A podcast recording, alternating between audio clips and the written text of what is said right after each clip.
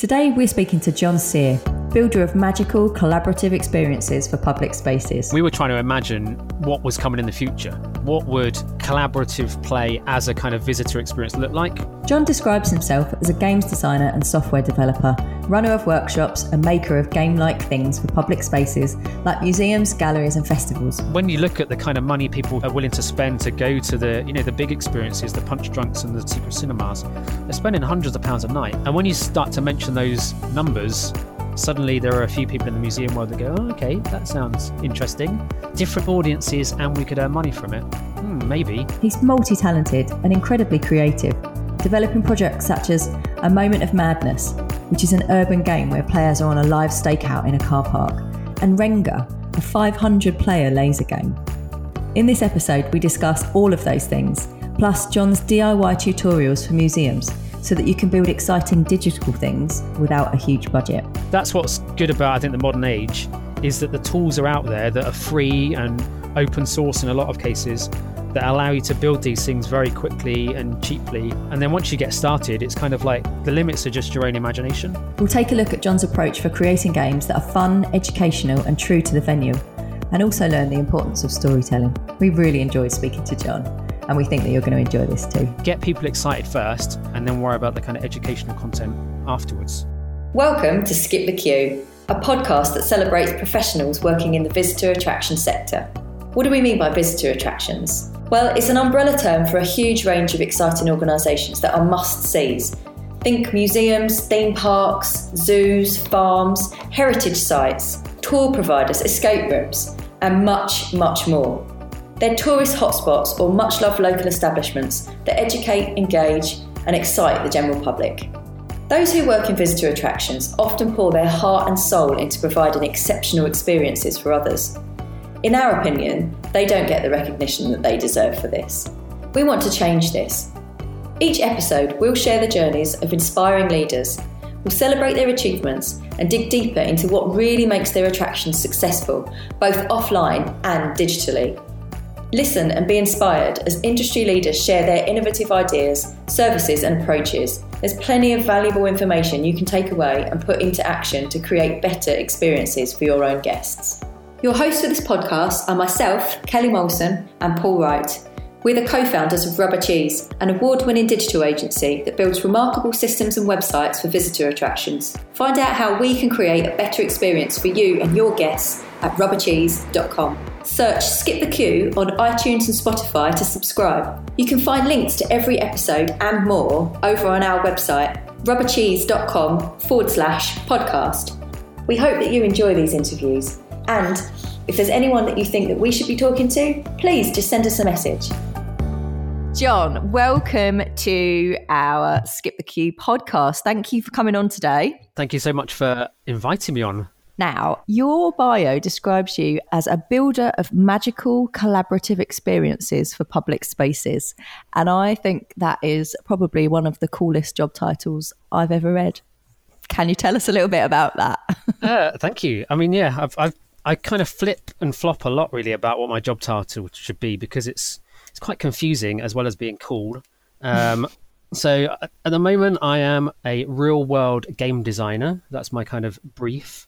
But that kind of confuses people as well because it's like making video games, but video games that take place in the real world. And I know when I've explained it to people before, like I was at a, a tech conference, like half of my job is kind of tech, half of it is kind of design. So I was at a tech conference recently talking about what I do. And at the end of it, the guy was like, that sounds like a really nice hobby you've got there. And I was oh. like, uh, that's, that's, actually my job. Oh, gosh. so I, I confuse most people, I think. Um, but yeah, basically what it what it means is that I take my game design skills and my software engineering skills and sort of the kind of modern making um, and kind of put that all together to build experiences that take place in the real world. So that can be things like escape games, uh, immersive theatre, things that take place in museums, galleries, libraries, festivals, car parks, theme parks, all sorts of crazy places. Um, but yeah, most people think my job sounds amazing. So I should probably not ruin uh, that illusion for them. so how did you get to how did you get to where you are now? So you've got a long history in game design. How did you go from that to what you do now? Sure. So there's a short. I'll do, I'll do the short version, and then you can decide if you want me to dip into the longer version because um, it's about 20 years. so so I left university and did what I thought was my dream job of uh, working in the games industry proper, the AAA games industry. So like when we think of video games on Xbox and PlayStation and PC. So I did that for about four years, and while it was enjoyable and I worked with some amazing people, it wasn't where I wanted to be. So then I left the AAA world to go and work in academia. So I set up a degree course teaching people how to get jobs in the games industry, but with the caveat that I'd left the games industry because I didn't really enjoy it loads. And then while doing that, I had a few other companies on the side. So I had a company that made uh, iPhone games and Xbox games during the kind of first. There was a kind of digital download rush when the iPhone was first released in 2008 2010 that sort of era. Um, and then ev- eventually it got to this point where i was doing all these things. There was a big rush in the iphone world which you know produced a lot of wealthy people in a short amount of time. But gradually that space got very uh, saturated and the games you could make in that space were kind of less interesting and they needed more money to do it and there'd been this big rise in independent games so uh, people that were experienced in making games leaving big uh, developers to go go it alone. This was kind of the first time that sort of period, like the 2008 to 2010, um, where people could do that. They could actually make games for Xbox or PlayStation or iPhone without a big publisher behind them. And so it meant there were a lot of kind of indie developers then. And so I sort of tried to jump onto that bandwagon. And I was kind of getting bored of making things for small devices uh, like you know Xboxes or iPhones or Android tablets. I wanted to make things that took place in the real world. So uh, me and a friend of mine started a business, and we made a game called Renga, which probably gets mentioned somewhere on my website, uh, which was a 500 player uh, game experience that took place originally for movie theaters, um, but it got shown outdoors as well at festivals. And so that was my kind of that's my tra- transition really from doing things for indoor spaces to the kind of uh, we use different terms in different industries that we would call that the out of home experiences, right? Um, or visitor attraction experiences. Um, so the jump from making things for small scale to making things for festivals, and obviously I sort of left behind all of my knowledge um, from AAA world of how to sell box products or sell digital download games to suddenly having to, you know, sell games where people bought tickets for it or it took place in a cinema or took place at a festival. And so it was quite different. Um, and I'd say that back then there were a lot of people from theatre who were making things that were more game like. So you might have come across people like Punchdrunk um, in the kind of immersive theatre world or Secret Cinema. But there yes. were very few people going the other way, like taking their games knowledge and going into kind of theatrical things. And still, I think that's quite a niche thing. So so from about 2010 to 2013, uh, we built and toured this giant Renga game.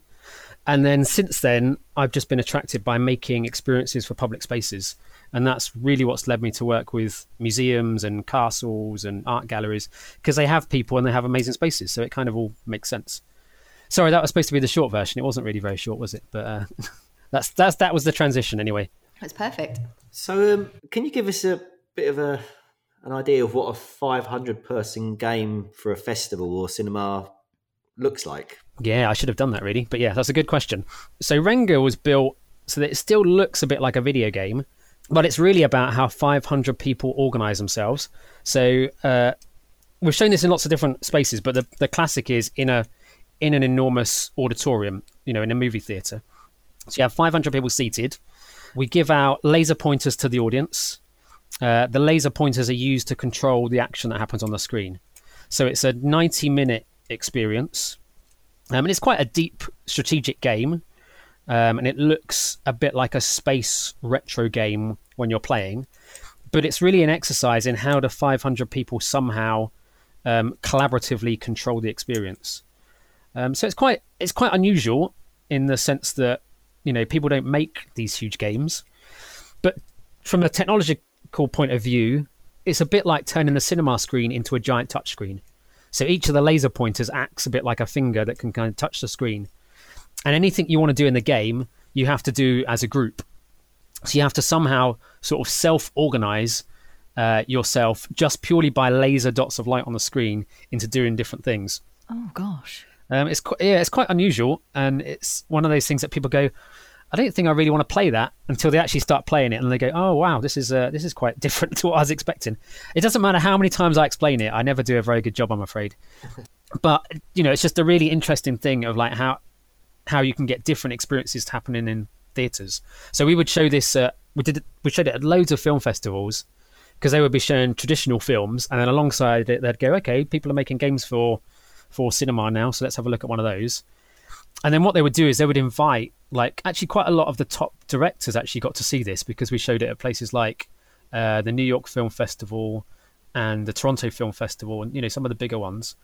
Um, and they would invite uh, directors into the auditorium to go look what's happening right because there's obviously there's a limit to the sorts of feelings and experiences you can create with film mm. um, and it's a different experience when people are playing a game so suddenly you've got people within the audience that love and hate each other and are high fiving and hugging and running around. It's it's very much like a midnight madness experience as like people try and control it. You know, ultimately everyone's got an individual laser pointer. Everyone can do anything they want. No one's in control of them. But some people get the game a bit more than others. And so they're shouting out advice or standing up in front of the screen even to try and organize teams into doing things. Did that make any sense? It sounds amazing. What other examples of uh, games like that have you created? I mean, that's the that's the biggest game I think I've created in terms of there's 500 simultaneous players um, over like a 90 minute experience. Uh, often I talk about the work I do as being a bit like escape rooms. So I started doing this stuff in about 2010, um, and we were trying to imagine what what was coming in the future. What would collaborative play out of the home as a kind of visitor experience look like? And we dismissed experiences like escape games really back then because we thought that um, even though they didn't really exist en masse, there'd been a few experiments into them, and it felt like people wouldn't be willing to pay, um, you know, the twenty or thirty pound a person for a one-hour experience that they absolutely are willing to pay. Um, it turns out, um, so we kind of misread the future direction. But one of the advantages of, of of escape games existing, mean, I I can just say, well, the things I make are a bit like escape games, and with that, I do build escape games. So I build large scale escape games as well. They're the, I think they're the closest things that I do to Renga in terms of 500 players. So for a number of like museum conferences or science center conferences, um, both in Europe and over in uh, Asia, I built sort of 100 player escape game experiences. So, whereas in a normal escape game, there might be six of you or ten of you locked in a room, uh, and it sounds like you guys have played a few of these.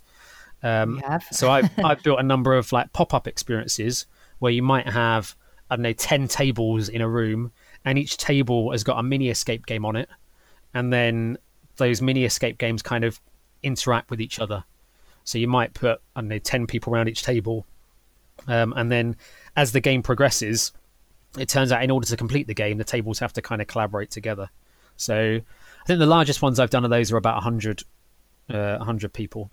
So are all the games and uh, they're digital games on each table?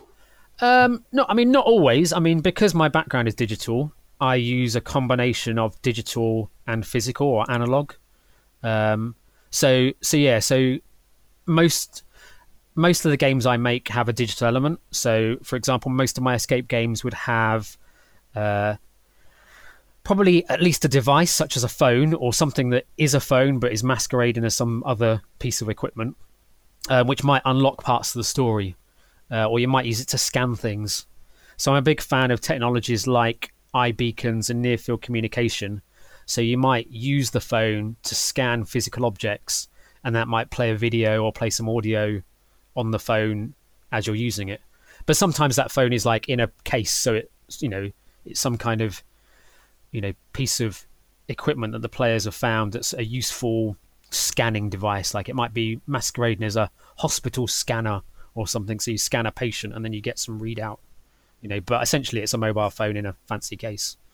John, one of the one of the questions I had for you is I know that you work with galleries, libraries, archives, museums, which are you know classified as GLAMs. When when you're talking to these venues, what do you think is the biggest benefit of them using you? You know, what what's the biggest benefit to them to having uh, a game or, or, or some kind of interactive element in in those venues? Um, I guess the the biggest reason to work with me is because I'm quite a nice person, really. Uh, you good, are, John. That's you a good are. reason. It's good enough. Um, it's good enough for us. I mean, it depends what they're looking for, right? I I build different things for museums. So sometimes I build what we'd call, I guess, an, an interactive, so a kind of standalone experience. Um, that might be uh, like a touch screen or something that you interact with with a camera, uh, like a Kinect sensor. Um, and I'm I did do quite a lot of uh, touch table, collaborative touch table experiences for museums, particularly around Birmingham. Actually, there's still still quite a few of those installed. Uh, that's a piece of technology that I, I actually really like because I'm interested in bringing people together in these spaces. So the idea that you can have an experience in a museum that you can't have at home, I think is is quite important. And things like large scale touch screens allow that. Um, so I do, yeah, I build those kind of things, one off interactive things. But I think probably what I'm more passionate about is building experiences that are a bit more kind of museum or gallery wide. So uh, one way you could think of it is a bit like a kind of a, a more high tech version of a of a trail. You know, we want a way that we take people, take visitors around the museum, but in a different way to what they're normally doing, and maybe get them to look at different things. So while I like to use a lot of technology in what I make, generally I like to kind of keep the technology hidden away, which is why I often talk about it as being magical, but mostly about not trying to detract from what's already there. Like museums and galleries and you know castles and all of these places have just they're already amazing scenarios, right? They're already incredible spaces. So what I try and do is not to detract from that, but to enhance it with technology. So often, like I use a lot of audio in in what I do. So perhaps the the device, the technology stays in your pocket while you're still kind of walking around the space. Um, that works quite nicely. Um, I've been doing some stuff with a National Trust property, which is closer to immersive theatre.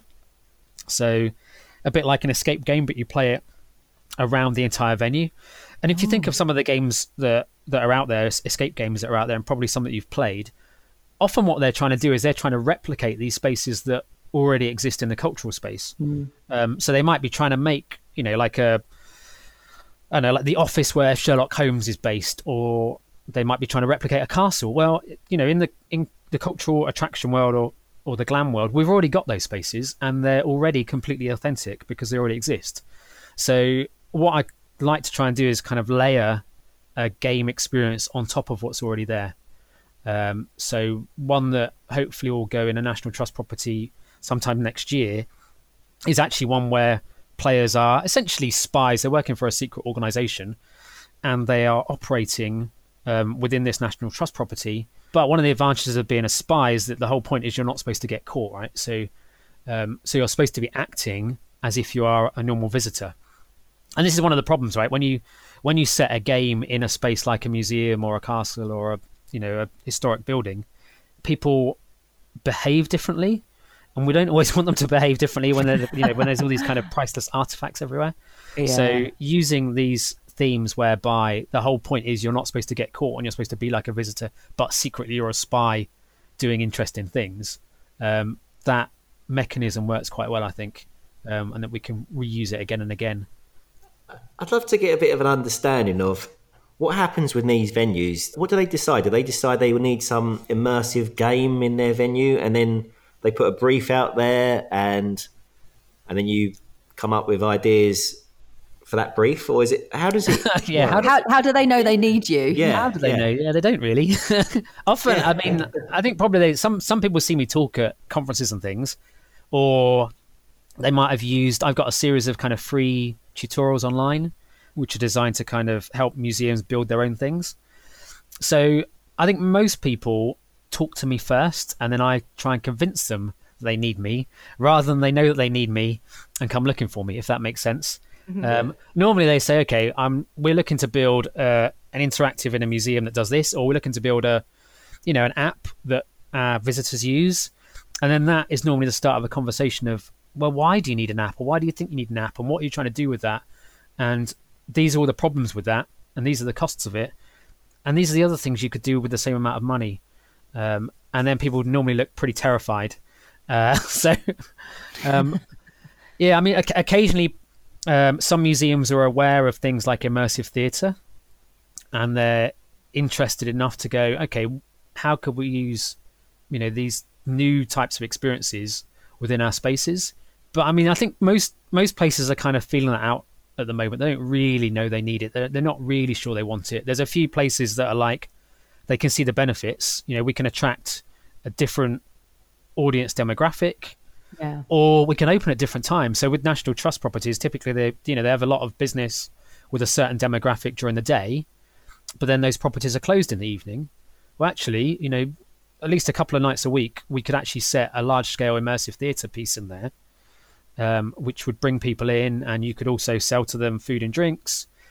You know, and when you look at the kind of money people are willing to spend to go to the, you know, the big experiences, the Punchdrunks and the secret cinemas, they're spending hundreds of pounds a night. And when you start to mention those numbers, suddenly there are a few people in the museum world that go, oh, okay, that sounds interesting.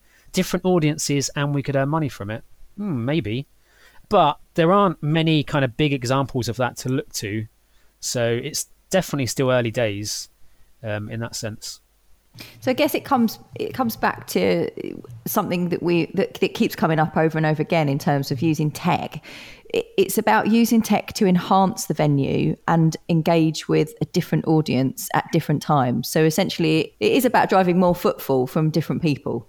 Yeah, I mean that, that that's obviously the appeal, I think, and I think people realize they need something that's a bit more unique, that's a bit more attractive, you know. And it's not just okay. Everyone has got an app now. We need to make sure we've got an app. Well, mm. there's quite a lot of evidence out there that's showing that's not really working, and generally, that's you know, it's a bit of a block, isn't it? I mean, you probably had experience of this but like you know, an, a museum produces an app because they feel like they need an app, and then of course the problem they've got is how do they convince their visitors to install that app? Yeah, and they probably haven't done it before they've arrived at the venue, so then they've got to get on Wi-Fi and they've got to download it, and then they have to use the most precious thing in the world, which is their battery life on their phone. Right? Nobody, nobody wants to give up their battery life on their phone.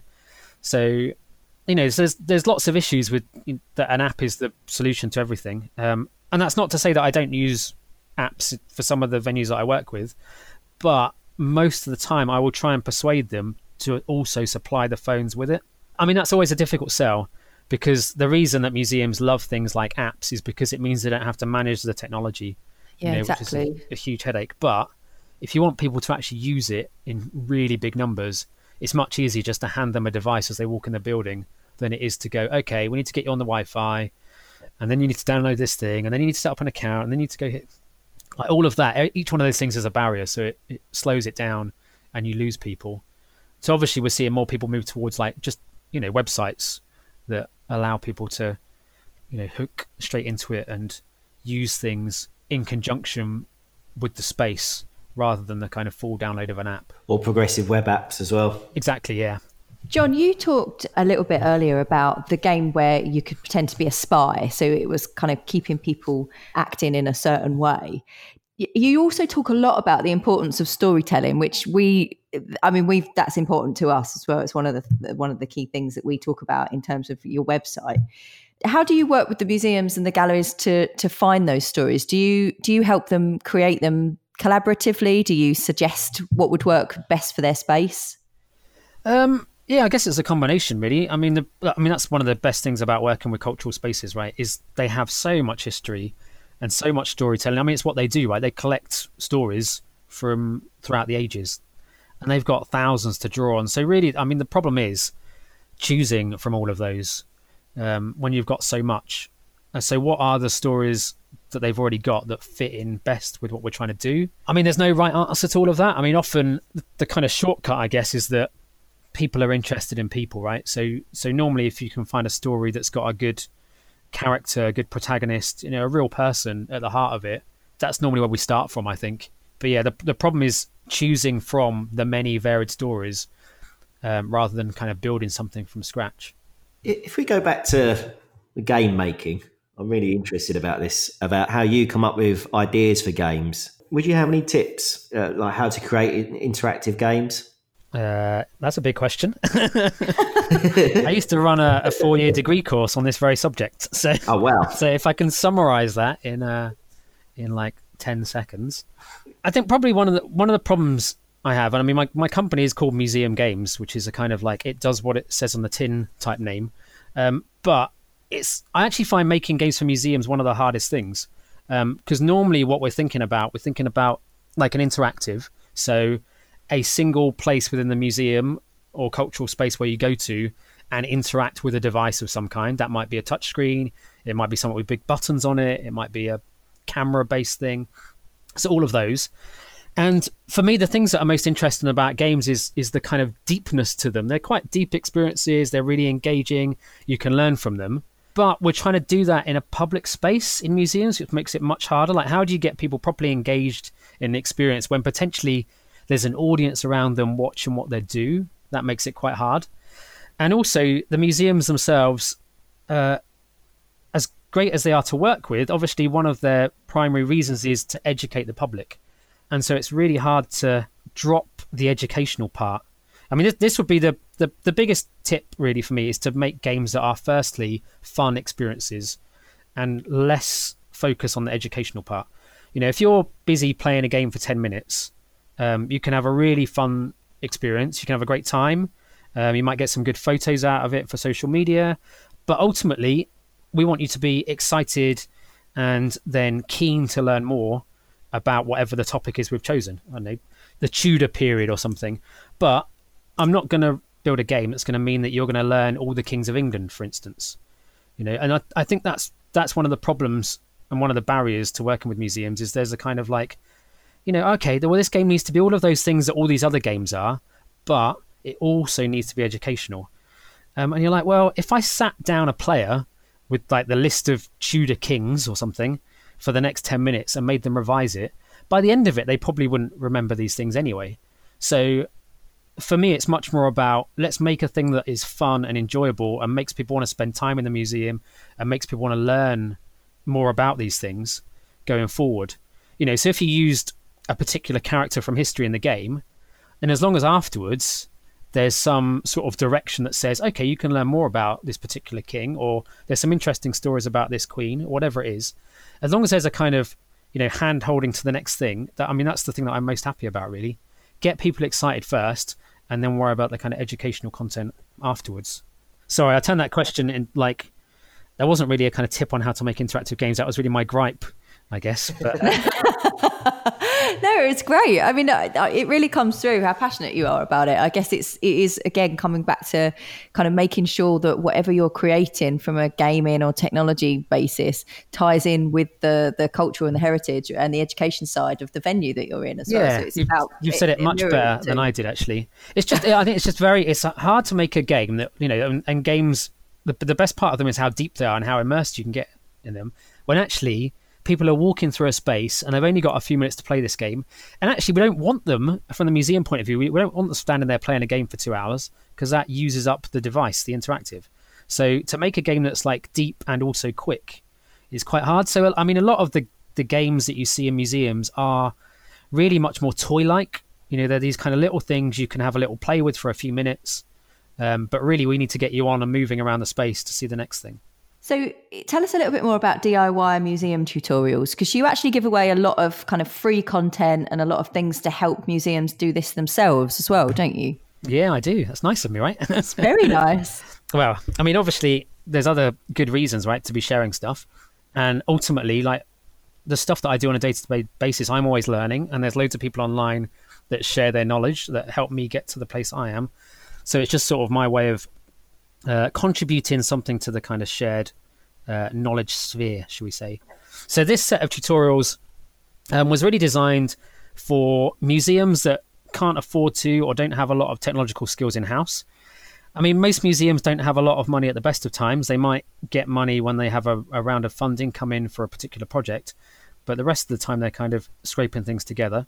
So it was really about taking some of the projects that I've worked on where I've actually been paid to do them and then trying to show people how you could build a kind of a simpler version yourself, not quite to the same level, um, but without spending much money and spending a bit of time.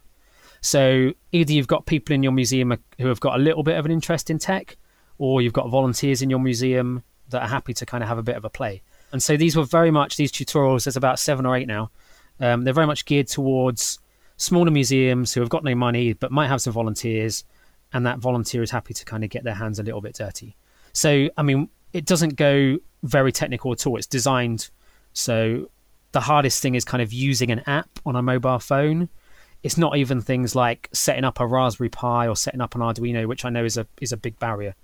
I mean, it's, it's it's lovely for me that these these get used so widely. I get fantastic messages from all over the world where people have set up one of these things in New Zealand or Africa or America, which is really lovely to hear about. I mean, the most popular ones are uh, the Babbling Beasts uh, tutorial, and that is using a technology called NFC, Near Field Communication, to trigger media. And it started off as a project to kind of make cuddly toys talk. So you basically take a Ah, cuddly right. toy Okay. and you put a mobile phone inside the cuddly toy and you record some audio, a bit like a kind of build the bear type thing. Mm-hmm. You record it straight onto the mobile phone. You put some NFC tags around your space. And if you've not seen NFC technology before, you probably used it at some point because it's the same technology. Um, every time you go into Tesco's and buy something with your contactless credit card, it's that same wireless connectivity. Right. So all of the media, all of the audio stays on the device. So that means you don't need to have any kind of Wi-Fi access, which is great if you're, you know, a National Trust building or a castle where you've got big thick walls. Um, and then it's just a case of literally you take the cuddly toy over to a your tag, your marker, and when you scan it, um, the cuddly toy talks to you. And so you can do a serious version of that. It doesn't need to be in a cuddly toy. You know, your your mobile phone um, can be in anything you like. You can put it in a little wooden box, or you can make a little case. We've had people, uh, they've had like knitting groups knit cases for them, which has been lovely um, for some museums. Um, but essentially, a way of like just triggering audio or video, but without even needing to touch the device. You just literally hold the device up to some kind of tag. And again, the tag can look like anything you want because the tag can stay behind something. So you can put it behind wood um, if you want to, or behind a sign, or you can put an array of tags out there. So a- any you touched your phone against the whole display would trigger the audio. So it's it's very much a thing of like let's get people in and using technology really quickly, and then once you've got the hang of it, you can see how far you want to go with it. So you can push it further and further. So there's some ideas there by you know you can do multi-language versions of this tour if you want, where you can do a French version and a German version and an Italian version as well as your English version. And so before the tour starts or at any point in the, in the tour, you can scan a flag, and then as you go round, you get the tour in that particular language Oh, that's brilliant, or isn't we've it? done we've done versions with like kids and adult tours so the the tags are the same throughout but one is told in a kind of more serious way and another one might be told through a character like a small dog or a cat or something So I guess that's a really good way of uh, trialing something, seeing what the uptake is. Um, it's it's an MVP, isn't it? You know, minimal viable product. Try this out, see what happens. You can do this all yourself, and then if it's brilliant and it gets the results you want, get us in, and we'll do you a bigger version of it. yeah i mean ultimately that is would be nice but at the same time i'm totally happy for people not to call me in to do it if they've made something brilliant great and the idea being is once they've started doing it they get a bit more confidence Yeah. they might want to make that more game like or you know so it could be a choose your own adventure style thing it could be quiz based but yeah you're right some people do do then call me in afterwards um, and build a kind of a more advanced one so i've just finished doing a, a national trust version with a company called outside studios and that's running up at the workhouse near nottingham uh, and that's using phones as kind of media players and so as you walk around the space um, which doesn't have a lot of interpretation in the space. A lot of it comes through the the phone or the tablet. You can just scan things as you go, and so you know we've made a, a nicer version. It's a bit more uh, flash. It does a few more things. It's got better better housing, different updates. So there's lot, yeah, there's lots of ways that I can sort of do better versions for people. But you absolutely don't need to call me in for this. It's uh, the idea is, is yeah, build your own, and if you're happy with that, then great. I love that. Do you get people kind of sending you, look what we've done? We've, we've used the tutorial and look what we've created. It's lovely, yeah. I, lo- I love getting like emails from people like from all over the world telling me what they've done with it, and then yeah, like photos on Twitter. You know, you just see kids with cuddly toys in museums. You're like, oh, that's brilliant. You know, it's really nice. You know, so it's it's really nice cool. to be able to share and put something back. Um, and so yeah, so the Babbling Beast one is popular. There's a touchscreen one that's very popular as well, like how to build really simple touchscreens um, using PowerPoint.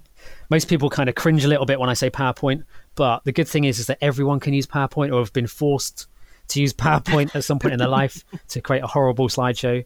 Um, but you can build interactives with it. And the latest version is really impressive, actually. The, I ran a workshop a couple of weeks ago, um, which was using PowerPoint to build projection mapped experiences in museums.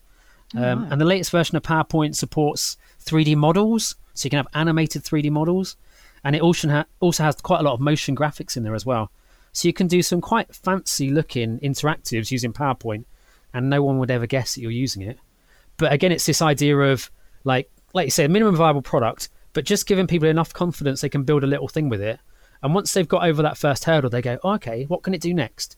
Okay, how do we add video to this? How do we add audio? How do we add a 3D mm-hmm. model? And it's just nice you can build on the, you know, build something really quickly and then build on that knowledge. That's brilliant. I've noticed in your bio you're, you're uh, interested in interactive fiction. Oh, yeah. Can you tell us a little bit more about that? I mean, so interactive fiction covers a, a wide range of experiences. I mean, originally, it kind of meant the choose your own adventure books, if you've come across those. Oh, yeah, yep. So I grew up with these, and there's a, there's a number of different uh, versions of them. But I, I grew up with the kind of original choose your own adventure. I think more recently they're called Goosebumps. People know them as. Um, but there was a lot of different versions of this, and we've even seen it. I think last Christmas through Black Mirror, like the Bandersnatch. The snatch, yep. On a side note, I actually for that workshop I did recently, showing people what you could do with PowerPoint, I built uh, a mini version of Bandersnatch, as in taking the video clips from it, and I built that in PowerPoint to show you could do it. Um, sorry, that's completely aside, really. But the- that. that I don't work for Microsoft, and I don't earn anything if uh, you use it. But it's actually in a, it's actually a really good bit of equipment, like a, a really good tool these days. And it's got like Other program. presentation software is available. I'm sure it is, but just use it's actually fine now. It's 30 years old, so it should be it should be reasonable. Um, yeah, so so interactive fiction obviously started with people like Edward Packard, who's the kind of you know one of the fathers of these choose your own adventure books, back in the kind of late 70s, early 80s. I want to say somewhere around then. And so they had the classic thing of like you'd read through a page or two of the book, and at the end of it, you would get to make choices.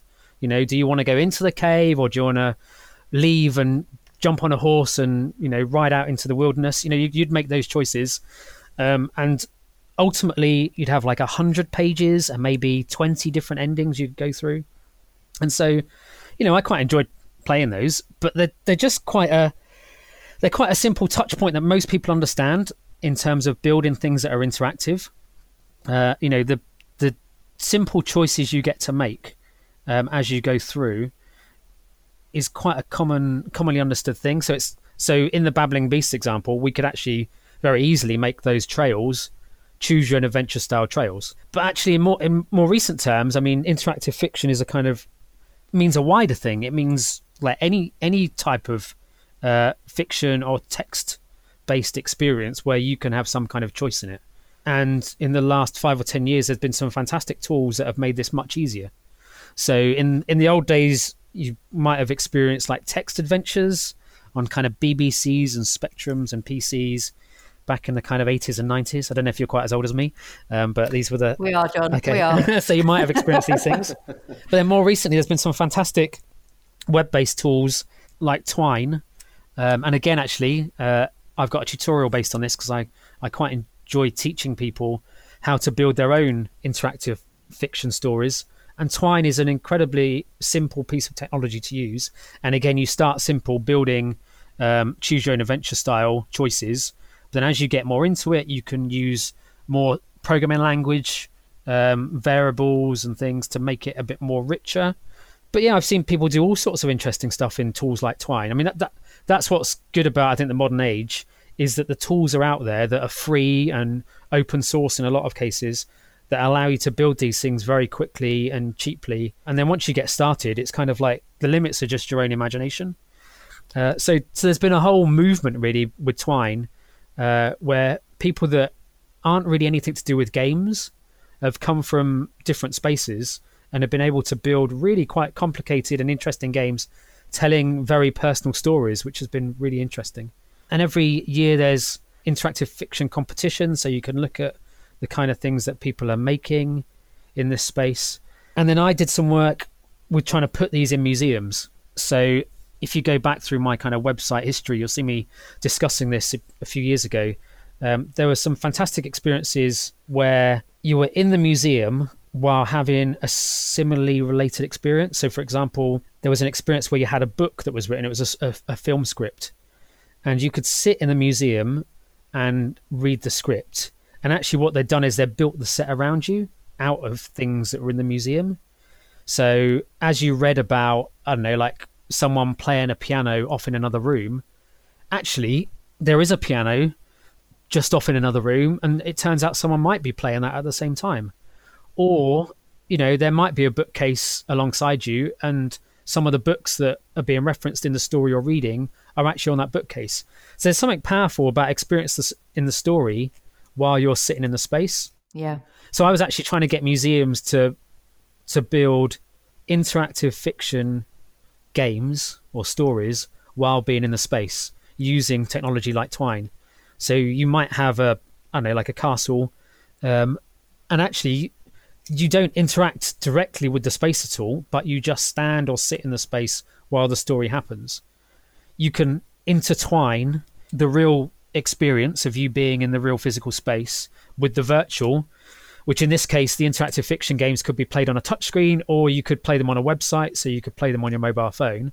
But it might be that in the interactive fiction game, in order to progress, you might need to know the name of the painter in the painting in the far room. So actually, while playing the game, you have to physically walk into the far room, look at the painting, engage with it, perhaps look for something in the scene or look at who the painter was, and then use that in the virtual game you're playing as well. So a way of That's kind of tying cool. these two things together. But technically, it was incredibly simple. And if you want to do this, again, there's a there's a tutorial available which teaches you how to. Um, and really simple. And I, and I just wanted to see more museums kind of play with that idea. You know, building games that are set in the space they're already in, but without getting too worried about the technology. Um, we will be, for our listeners, be linking to all of the things that John's been talking about today. So they'll be in the show notes, and we will also be having this podcast transcribed as well. John, I want to ask you about a challenge that we we keep hearing over and over and over again from kind of museum world and visitor attraction world, and some of the challenges they have are obviously engaging with new, different audiences, which we've talked about. But one of the biggest challenges that comes up is repeat visitors and how they can engage with the same people and get them to come back over and over again. What what kind of advice can you offer in terms of uh, how to bring people back to a, a space, and then how often do you have to be looking at refreshing the game or the interactive activity that you've got to kind of re-engage with the same people? Mm. That's probably a really long question. It is a, well, it's a very good question. Yeah, because the repeat visitor thing is quite a hard one. Mm. Um, and there's lots of different reasons that people go back to museums or cultural things again and again. I mean, a, a lot of this comes down to you know a problem that all of us face with building visitor, visitor attraction type experiences. It's just that people are generally quite time poor. Um, you know, they don't have a lot of time once they get through their kind of you know all the kind of day-to-day grind and work and family and commitments often they're out seeking things that are kind of new and unique. That is difficult obviously with the, the repeat visitor thing. I mean the classic way that most of the larger institutes deal with this is obviously through their you know temporary exhibition spaces that you would refresh every three to six months or whatever to give people a new thing they come and see and then obviously there's problems with that, which is often those are paid experiences and they're quite premium products, unless perhaps you're on a you know an annual pass of some kind. Mm. I know a lot of the smaller museums they make the basic stuff work really well, right? You know, like the cafes and things, the yeah. things that you're going to use again and again. So this isn't very technical, obviously, but like uh, so for us in in Birmingham, we use two of Birmingham Museum Trust places a lot. Uh, we use BMAG, Birmingham Museum and Art Gallery, uh, and we use Thinktank, which is the kind of science museum, because of they've got fantastic cafe spaces and they're quite family friendly. So often we'll go in there knowing that it ticks those boxes and then we'll go and see other stuff. I mean, you know, I'm I'm going in there for the cultural reasons. The rest of my family not so. So normally we start off there with people having a coffee and things, and then I'll drag them off to go and see different things every time. But that, I mean, that's more from a kind of personal point of view. From kind of the the, the game wise thing, I mean, it depends on the types of games you're making um, and who you're targeting it, it, at. I mean, obviously, kids generally will play the same game again and again, yeah. um, whereas adults generally don't. Uh, you know, we're we're constantly looking for the new thing. We're looking for the new show, the new film. We're not watching the same series again and again. Generally, we'll we're waiting for the next series to come. Um, so we're expecting to see something new every time. Whereas kids actually like the familiarity of doing the same thing again, um, which makes it quite difficult, I guess, to make something that's engaging for both parents and families. With games, there are different types of games, right? There are there are games which are much more a single playthrough, which might be a you know a story based thing where it's about unlocking all of the story. But on subsequent playthroughs, you could have more things you can unlock, right? So I mean, you can have side quests that you don't you might not do the first time round, but the second time you might do. Um, or we have things like score based games whereby you play the game again and again in order to get a better score. Um, yeah, I'm not sure whether those are enough reasons that people would come back again and again. I'm generally happy if people come once and play the experience, and often that means that uh, some of the things that I run will run at set times, so they might run as part of a festival. That is the model that people like the funders, such as Arts Council, seem to be following now, which is we know that that visitors will come out for new, interesting things, right? So again, talking about Birmingham specifically, we're quite lucky that we have, like during the summer months particularly, we have different festivals happening just about every weekend. And so then every time you come to somewhere like a like a museum, one of the big museums, there'll be a different offering because it's taking part in a different festival. So there'll be, you know, a few of the front of house things are changing. But often that means that some of the games that I build or help people build are built very quickly with the idea they might only run for that, you know, for that one weekend, or it might be used for a, a number of kind of temporary things. But that also means we can use live people to add to the game experience as well, which is quite nice. That sounds really fun. And I guess you've got quite a lot of flexibility in what you're doing because you're having to be a bit more agile about the time that it's on, the time of year that it's on, the venue space that it's going to be on, and, and how many people are going to be coming in and, and, and playing those games. Yeah, with um, I mean, with with solely digital games. So so some of the games I make are kind of entirely digital and they're not supervised. So you might pick up a tablet or something or a device um, that you play on, but then there's no involvement from anyone else. Well, that means that game has to kind of work flawlessly all the way through. It takes a lot more work to do. It needs to deal with all the cases where people get lost and aren't sure where they're going. The game needs to handhold them through it. Where obviously, if you're building something for a festival for a short experience, the game doesn't have to be quite like 100% proof because we know there's going to be people around to augment the game, but also to kind of help the players along. So it means you can cut corners a bit, you know. You go, well, we think people would get lost on this floor at this point in the game, but we don't really mind because there's going to be loads of other people playing the game anyway, and there's going to be some volunteers around the space who will kind of direct them in the right direction. So yeah, so I find it easier and cheaper and quicker to make games that are kind of temporary than it is to make a game that's like 100% foolproof and you know works in every possible case. John, earlier in the podcast, you mentioned immersive theatre. Is there an experience that you have at the moment that we could go and be part of? Uh, good question. You could, you could actually. Uh, so there's a game that I've been working on for a few years now with a company called The Other Way Works, and they are a theatre company who build interactive theatre, and I'm a games company that builds theatrical games, shall we say? And together we've worked on a on a experience called A Moment of Madness, which is currently touring. Actually, it's about to go to Lincoln uh, as part of the Frequency Festival. It's been in Birmingham and London and up north to Stockton, and hopefully next year it will tour again as well. Um, so this is kind of our approach to immersive theatre, and it's a hybrid um, immersive theatre escape game, and it takes place in a car park. So oh. an an urban stakeout to give you the kind of rough overview, it's about uh, a politician who's called Michael Makerson. We think he's a good guy, but as with most politicians, he's got a bit of a, a shady, shady past or shady present. And what we know about today is that he is going to give some kind of press conference about a deal that he struck um, with an electric car company, which is, you know, it's good in this kind of post uh, Brexit world to have connections with electric car companies. So he's going to do an announcement about that in about 90 minutes' time. In the kind of run up to that, we know that he's going to have a meeting in a car park, which perhaps has got some kind of dodgy connotation to it. So that's the kind of starting point. The game is played by 24 players at any one time.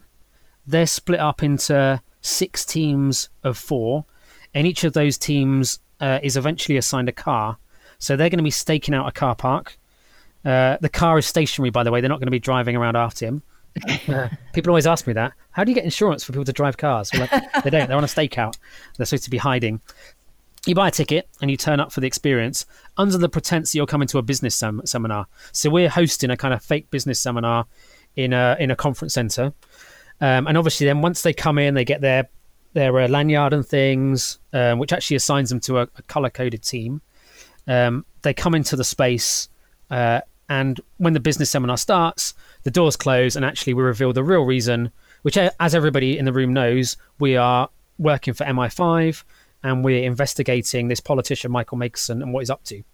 So we're we're tasked with his mission of going into the car park, sitting in the car, and kind of watching what he gets up to. This sounds great. It is actually. I'm not sure I'm doing a really good job of selling it, but it is a really good experience.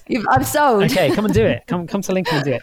Um, so yeah, so you, so you spend the kind of middle section of the game, which is 45 minutes, um, watching what he gets up to in the car park. Who does he meet?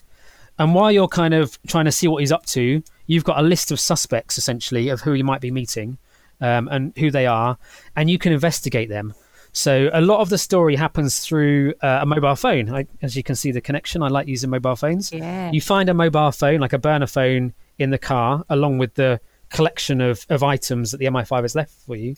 And what it turns out is that working for us is his uh, personal secretary, um, who's called Andrea.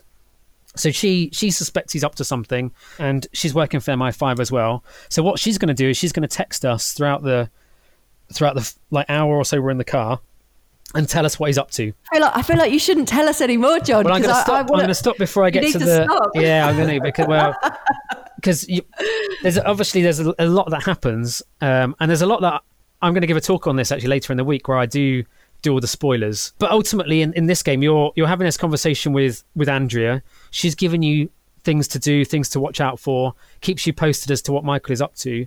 But there are escape room style puzzles that happen. Um, so you're trying to collect information about him. Um, and because it's an immersive experience, you have each car has kind of leeway to go down the investigation direction they want to go. So, you know, one particular car might investigate his relationship with his wife, or another car might investigate, you know, what's happening with him and his business partner. Um, and so then ultimately you're all going to come back together, and then the players, the MI5 agents, get to kind of present all the information they've got and then make a decision about whether or not to kind of, you know, what should we do with this information? Should we try and stop his career, or do we support him on his way to becoming prime minister? And so we've yeah we've been running that around the country, and actually one of the one of the things the politician has is this kind of uh, blonde wig, which makes him very visible. Um, and it wasn't the intention when we started out, but he's, he's ended up looking quite a lot like a certain prime minister we have now. Wow, wow. so- so, current. So he gets yeah, it's surprising. All of the stuff that, that we wrote about four years ago is all coming true. So I think we take a lot of the blame for all of the mess of the political spectrum at the moment. John, thank you so much for sharing that. But I, I should I should say because it's um it's supported by the arts. This show it's incredibly cheap to come to because it's we don't want to make uh, the cost of attending it a barrier.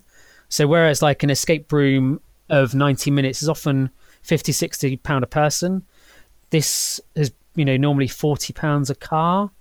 Um, and in some spaces, it's been entirely free, actually, which is quite nice. Oh, wow. So there's no barrier to play in normally. Brilliant, John. Thank you. Uh, we have absolutely loved speaking to you today. It's been so much fun. As I said, we'll put all of the links to all of John's um, information and the DIY tutorials and where you can go and buy those tickets in the show notes. But, John, thank you for coming on Skip the Queue. It's been awesome. No problem at all. Thank you so much. It's been lovely to talk to you both. And uh, now we can go back to talking about Tottenham, right? Uh, maybe not. we'll, we'll save that for another podcast, John. Thank you so much. You can find links and notes from this episode and more over on our website, rubbercheese.com forward slash podcast, or search Skip the Queue on iTunes and Spotify to subscribe. Please remember to leave a rating, it helps other people find us. This podcast was brought to you by Rubber Cheese, an award winning digital agency that builds remarkable systems and websites for visitor attractions. Find out how we can create a better experience for you and your guests at rubbercheese.com.